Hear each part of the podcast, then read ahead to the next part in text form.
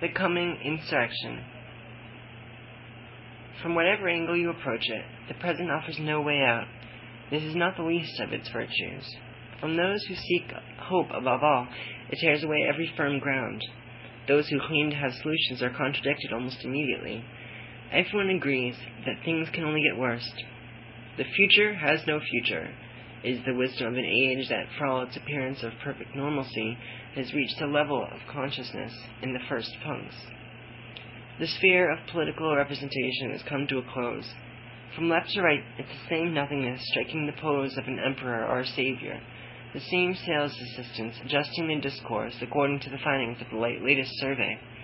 Those who still vote seem to have no other intention than to desecrate the ballot box by voting as a pure act of protest.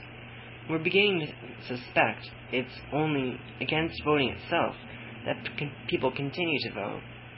Nothing we're being shown is adequate to, situate to the situation, not by far.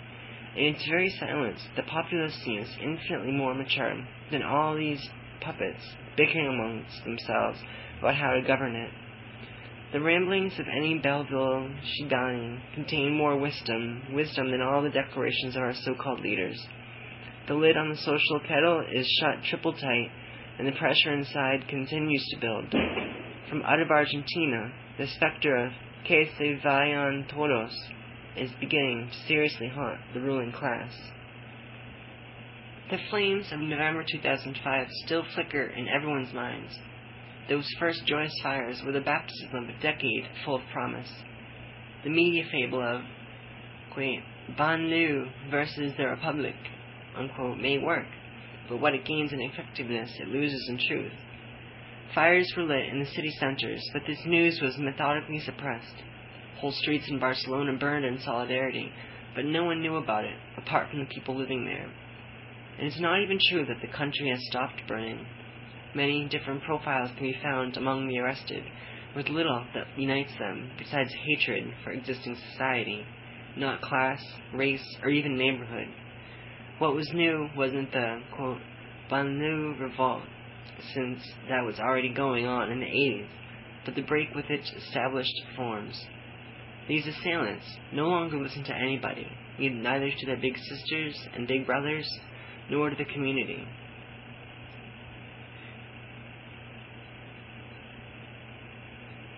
Organizations charged with overseeing the return to normal uh, neither listen to. No, quote, SOS racism could sink its cancerous roots in this event, whose apparent conclusion can be credited only to fatigue, falsification, and the media omerta. This whole series of nocturnal vandalisms and anonymous attacks, this wordless destruction, has widened the breach between politics and the political. No one can honestly deny the obvious. This was an assault that made no demands, a threat without a message, and it had nothing to do with, quote, politics. One would to be oblivious to the autonomous youth movement of the last 30 years, not to see the purely political character of this resolute negation of politics. Like lost children, we trash the prized trinkets of a society that deserves no more respect than the movement of Paris at the end of the Bloody Week, and knows it. There will be no social situation solution to the present situation First, because the vague aggregate of social milieus, institutions, individualized bubbles is called, with a touch of antiphrasis, quote, society, unquote, has no constituency. Second, because there's no longer any language for common experiences, and we cannot share wealth if we do not share a language. It took half a century of struggle around the Enlightenment, Enlightenment to make the French Revolution possible and a century of struggle around work to give birth to the fearsome, welfare state, unquote. Struggles create the language in which a new order expresses itself. So there is nothing like that today. Europe is now a continent gone broke that shops secretly at discount stores and has to fly budget airlines if it wants to travel at all. No, quote, problems, unquote, framed in social terms admit of a solution. The questions of pensions, of job security, of young people and their, quote, violence, can only be held in suspense, while the situation these words serve to cover up is continually policed for signs of further unrest. Nothing can make it an attractive prospect to wipe the asses of pensioners for minimum wage. Those who have found less humiliation and more advantage in a life of crime than in sweeping floors will not turn in their, weapons, and prison won't teach them to love society. Cuts to the monthly pensions will undermine the desperate pleasure seeking of hordes of retirees, making them stew and splutter about the refusal to work among an even, even larger section of youth. And finally, no guaranteed income granted the day after a quasi uprising will be able to lay the foundation of a new New Deal, a new pact, a new peace. The social feeling has already evaporated too much for that. As an attempted solution, the pressure to ensure that nothing happens, together with police surveillance of the territory, will only intensify. The unmanned drone that flew over San St. Denis last July 14th, as the police later confirmed, presents a much more vivid image of the future than all the fuzzy humanistic projections. That they were careful to assure us that the drone was unarmed gives us a clear indication of the road we're headed down. The territory will be partitioned into ever more restrictive zones, highways built around the borders of, quote, problem neighborhoods, unquote, already form invisible walls closing off those areas off from the middle class divisions. Whenever defenders of the Republic may think the control of neighborhoods, by the community, is manifestly the most effective means available, the purely metropolitan sections of the country, the main city centers, will go about their opulent lives in an ever more crafty, ever more sophisticated, ever more shimmering deconstruction. They will illuminate the, the whole planet with their glaring neon lights as the patrols of the BAC and private security companies, as paramilitary units, proliferate under the umbrella of an increasingly shameless judicial protection. The impasse of the present, everywhere in evidence, is everywhere denied. There will be no end of psychologists, sociologists, and literary hacks applying themselves to the case, each with a specialized jargon from which the conclusions are especially absent. It's enough to listen to the songs of the times, the asinine alt folk, where the petty bourgeois dissect the state of its soul next to declarations of war from Mafia K1 Fry, to know that a certain coexistence will end soon, that a decision is near.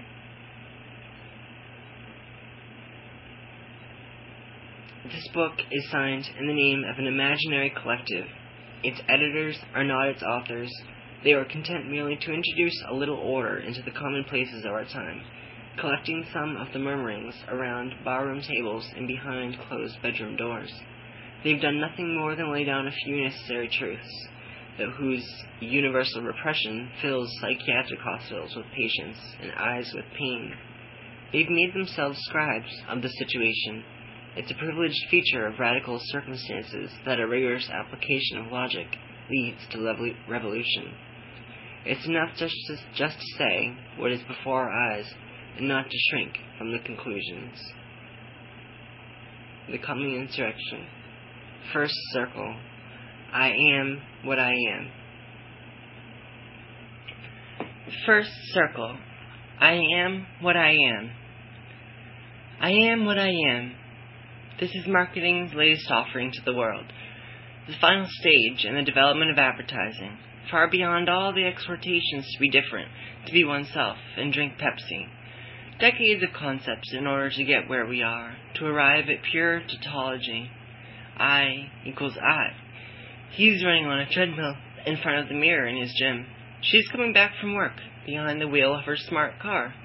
Will they meet? I am what I am. My body belongs to me. I am me.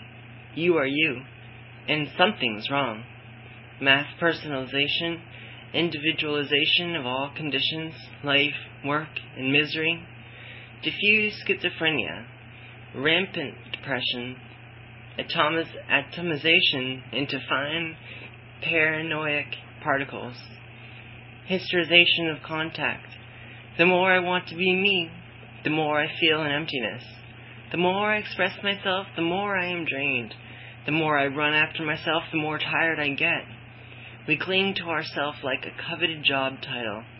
We've become our own representatives in a strange commerce, guarantors of a personalization that feels, in the end, a lot more like an amputation. We insure ourselves the point of bankruptcy with a more or less disguised clumsiness. Meanwhile, I manage the quest for a self, my blog, my apartment, the latest fashionable crap, relationship dramas, who's fucking who, whatever prosthesis it takes to hold on to an I. If society hadn't become such a definite, definitive abstraction, then it would denote all the existential crutches that allow me to keep dragging on the, the ensemble of dependency I've contracted as the price of my identity. The handicapped person is a model citizen of tomorrow. It's not without foresight that the associations exploiting them today demand that they be granted a subsistence income.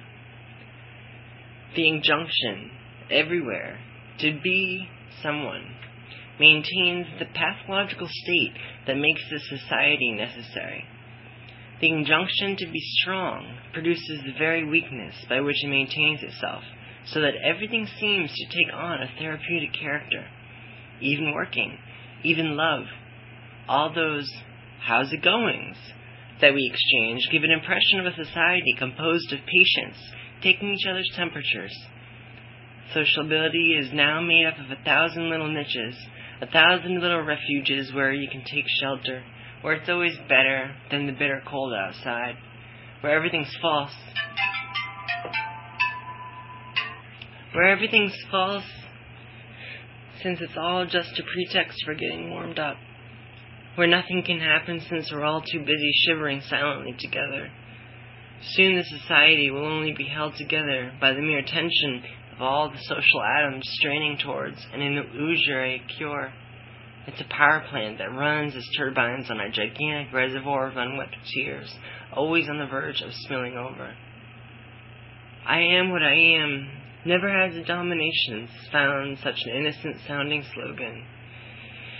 The maintenance of the self in a permanent state of deterioration, in a chronic state of near collapse, is the best kept secret of the present order of things. The weak, depressed, self critical, virtual self is essentially that endlessly adaptable subject required by the ceaseless innovation of production, the accelerated obsolescence of technologies, the constant overturning of social norms and generalized flexibility. It is at the same time the most voracious consumer, and paradoxically, the most productive self.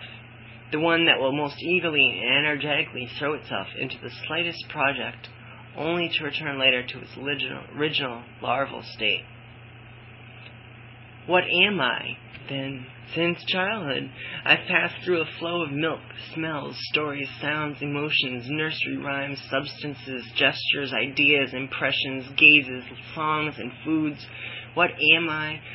Tied in every way to places, sufferings, ancestors, friends, loves, events, languages, memories, to all kinds of things that obviously are not me. Everything that attaches me to the world, all the links that constitute me, all the forces that compose me don't form an identity, a thing displayable on cue, but a singular shared living existence, from which emerges at certain times and places that being, which says, I. Our feeling of inconsistency is simply the consequence of this foolish belief in the performance of the self and of the little care we give to what makes us what we are. It's dizzying to see Reebok's I am what I am and enthroned atop a Shanghai skyscraper. The West, everywhere, rolls out its favorite Trojan horse, the exasperating antinomy between the self and the world, the individual and the group, between attachment and freedom. Freedom isn't the act of shedding our attachments, but the practical capacity to work on them, to move around in their space, to form or dissolve them. The family only exists as a family, that is, as a hell for those who've quit trying to alter its debilitating mechanisms or don't know how to.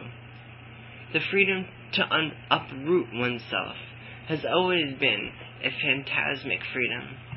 We can't rid ourselves of what binds us without at the same time losing the very thing to which our forces would be applied.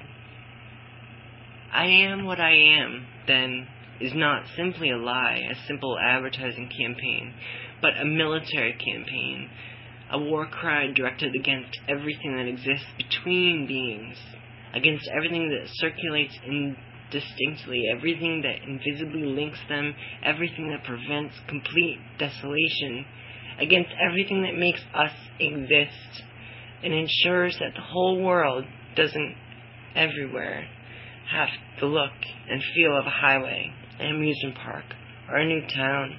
Pure boredom, passionless but well ordered, empty, frozen space where nothing moves apart from registered bodies, molecular automobiles, and ideal commodities. France wouldn't be the kind, the land of anxiety pills that it's become, the paradise of antidepressants, the mecca of neuroses, if it weren't also the European champion of hourly productivity. Sickness, fatigue, depression can be seen as the individual symptoms of what needs to be cured. They contribute to the maintenance of the existing order, to my docile adjustment to idiotic norms, and to the modernization of my crutches. They specify the selection of my opportune, compliant, and productive tendencies, as well as those that must be gently discarded. It's never too late to change, you know. But taken as facts, my failings can also lead to this dismantling of the hypothesis of the self. They then become acts of resistance in the current war. They become a rebellion and a force against everything that conspires to normalize us, to amputate us. The self is not something within us that is in a state of crisis. It is the form they mean to stamp upon us.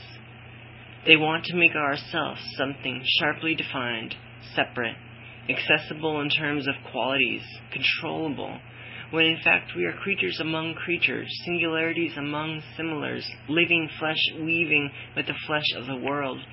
Contrary to what has been repeated to us since childhood, intelligence doesn't mean knowing how to adapt. Or if it or if that is a kind of intelligence, it's the intelligence of slaves.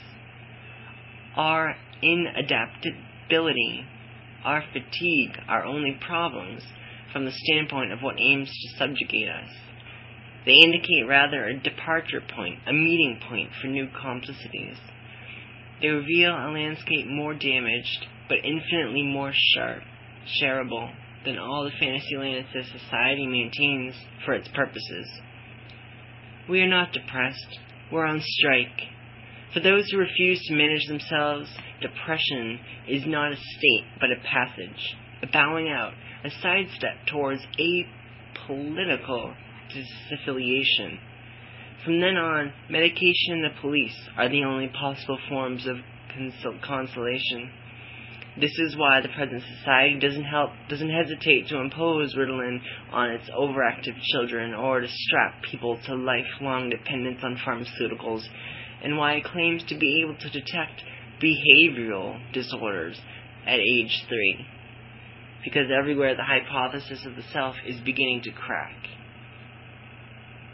Second circle. Entertainment is a vital need a government that declares a state of emergency against 15 year old kids. A country that takes refuge in the arms of a football team. A cop in a hospital bed complaining about being the victim of, quote, violence. A city councilman, councilwoman issuing a decree against the building of tree houses. Two 10 year olds in Chelles charged with burning down a video game arcade this era excels in a certain situation of the grotesque that seems to escape it every time. The truth is that the plaintive, indignant tones of the news media are unable to stifle the burst of laughter that welcomes these headlines. A burst of laughter is the only appropriate response to all the serious, quote, questions posed by news analysts to take the most banal, there is no, quote, immigration question. Who still grows up where they were born? Who lives where they grew up? Who works where they live? Who lives where their ancestors did? And to whom do the children of this era belong? To television or their parents? The truth is that we have been completely torn from any belonging. We are no longer from anywhere, and the result, in addition to new disposition to tourism, is an undeniable suffering. Our history is one of colonizations, of migrations, of wars, of exiles, of the destruction of all roots. It's the story of everything that has made us foreigners in this world, guests in our own family. We have been expropriated from our own language by education, from our songs by reality TV contests, from our flesh by mass pornography, from our city by the police, and from our friends by wage labor. To this, we should add, in France, the ferocious and secular work of individualization by the power of the state that classifies, compares, disciplines, and separates its subjects starting from a very young age, that instinctively grinds down any solidarities that escape it until nothing remains except citizenship, a pure, phantasmic sense of belonging to the republic. The Frenchman, more than anything else, is the embodiment of the dispossessed, the destitute. His hatred of foreigners is based on his hatred of himself as a foreigner. The mixture of jealousy and fear he feels toward the cités expresses nothing but his resentment for all he has lost. He can't help envying those so-called problem neighborhoods where there still persists a bit of communal life, a few links between beings, some solidarities not controlled by the state, an informal economy, an organization that is not yet detached from those who organize. We've arrived at a point of privation where the only way to feel French is to curse the immigrants and those who are more visibly foreign. In this country, the immigrants assume a curious position of sovereignty. If they weren't here, the French might stop existing. France is a product of its schools, and not the inverse. We live in an excessively scholastic country where one remembers passing an exam as a sort of life passage, where retired people still tell you about their failure 40 years earlier in such and such an exam and how it screwed up their whole career, their whole life. For a century and a half, the national school system has been producing a type of state subjectivity that stands out amongst all others. People who accept competition on the condition that the playing field is level, who expect in life that each person be rewarded as in a contest according to their merit, who always ask permission before taking, who silently respect culture, the rules, and those with the best grades even their attachment to their great critical intellectuals and their, their rejection of capitalism are branded by this love of school. It's this construction of subjectivities by the state that is breaking down every day a little more with the decline of the scholarly institutions. The reappearance over the past 20 years of a school and a culture of the street, in competition with the school of the Republic and its cardboard culture, is the most profound trauma that French universalism is presently undergoing. On this point, the extreme right is already reconciled with the most vir- virulent left. However, the name Jules Ferry, minister of theirs during the crushing of the commune and theoretician of colonization, should itself be enough to render this institution suspect. When we see teachers from some citizens vigilance vigilance committee come in the evening news to whine about someone burning down their school, we remember how many times as children we dreamed of doing exactly this. When we hear a leftist intellectual blabbering about the barbarism of groups of kids harassing passerbys in the street, shoplifting, burning cars, and playing cat and mouse with riot police, we remember what they said about the greasers in the 50s, or better, the Apaches in the Belle Epoque. The generic name Apaches writes a judge at the Seine Tribunal in 1907, has for the past few years been a way of designating all dangerous individuals, enemies of society without nation or family, deserters of all duties, ready for the most audacious confrontations, and for any sort of attack on persons and properties. These gangs who flee work, who adopt the names of their neighborhoods and confront the police are the nightmare of the good individualized French citizen. They embody everything he has renounced, all the possible joy you will ever experience. There is something in, impertinent about existing in a country where a child singing as she pleases is inevitably silenced with a stop, you're going to stir things up where scholastic castration unleashes floods of pulse, police employees. The aura that persists around Mesrine has less to do with his uprightness and his audacity than with the fact that he took it upon himself to enact vengeance on what we should all avenge, or rather of what we should avenge directly, when instead we continue to hesitate and defer endlessly. Because there is no doubt that in a thousand imperceptible and uncover, undercover ways, in all sorts of slanderous remarks, in every spiteful little expression and venomous politeness, the Frenchman, the Frenchman continues to avenge, permanently and against everyone, the fact that he's resigned to himself to being trampled over. It was about the time that fuck the police replaced yes sir officer. In this sense, the unnuanced hostility of certain gangs only expresses, in a slightly less muffled way, the poisonous atmosphere, the rotten spirit, the desire for a salvational destruction, in which the country is completely consumed.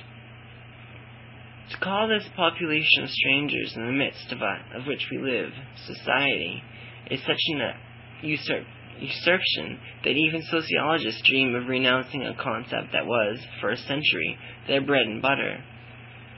Now they prefer the metaphor of a network to describe the connection of cybernetic solitudes, the intermeshing of weak interactions under names like colleague, contact, buddy, acquaintance, or date. Such networks sometimes condense into a milieu, where nothing is shared but codes, and where nothing is played out except the incessant recomposition of identity. It would be a waste of time to detail all that which is agonizing in existing social relations. They say the family is coming back, that the couple is coming back. But the family that's coming back is not the same one that went away. Its return is nothing but a deepening of the reigning separation that it serves to mask, becoming what it is through this masquerade Everyone can testify to the rations of sadness condensed from year to year in family gatherings. The forced smiles, the awkwardness of seeing everyone pretending in vain, the feeling that a corpse is lying there on the table, and everyone acting as though it were nothing. From flirtation to divorce, from cohabitation to stepfamilies, everyone feels the insanity of the sad family nucleus. But most seem to believe that it would be sadder still to renounce it. The family is no longer such, so much the suffocation of maternal control or the patriarchy of beatings, as it is this infantile abandon to a fuzzy dependency, where everything is familiar, this carefree moment in the face of a world that nobody can deny is breaking down, a world where, quote, becoming self-sufficient is a euphemism for having found a boss. They want to use the familiarity of the biological family as an excuse to eat away at anything that burns passionately within us, and under the pretext that they raised us, make us renounce the possibility of growing up, as well as everything that is serious in childhood.